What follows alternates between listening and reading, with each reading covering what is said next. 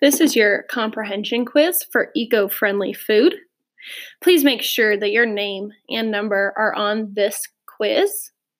Also, please make sure that you prove every answer with the page number and the sentence that you found it. Number one, why did the author most likely present the disposable items in the form of a bulleted list? A, to show readers why the items are wasteful. B, so readers can easily easily check off the items that they use. C, to show readers how to pack their food more responsibly. D, so readers can see which lunch foods are the most important to eat.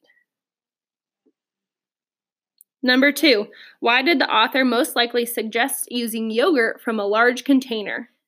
A, yogurt in large containers stays fresh for a long time.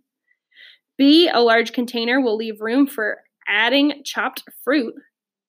B, C, yogurt in large containers are the most healthful kind of yogurt.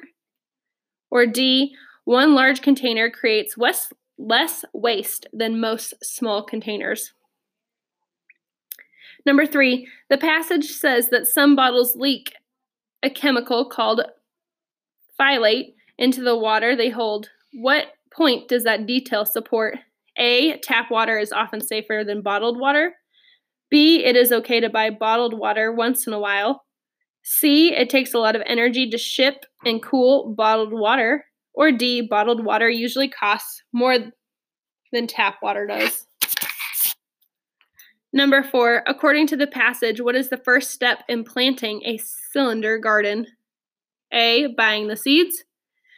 B. Deciding where to place it. C. Cutting the bucket into two pieces. D. Drilling holes into the bottom of the pot. Number five, the passage explains that the principle behind the food miles is that when your food is grown farther away, it is more harmful to the earth. What does the word principle mean?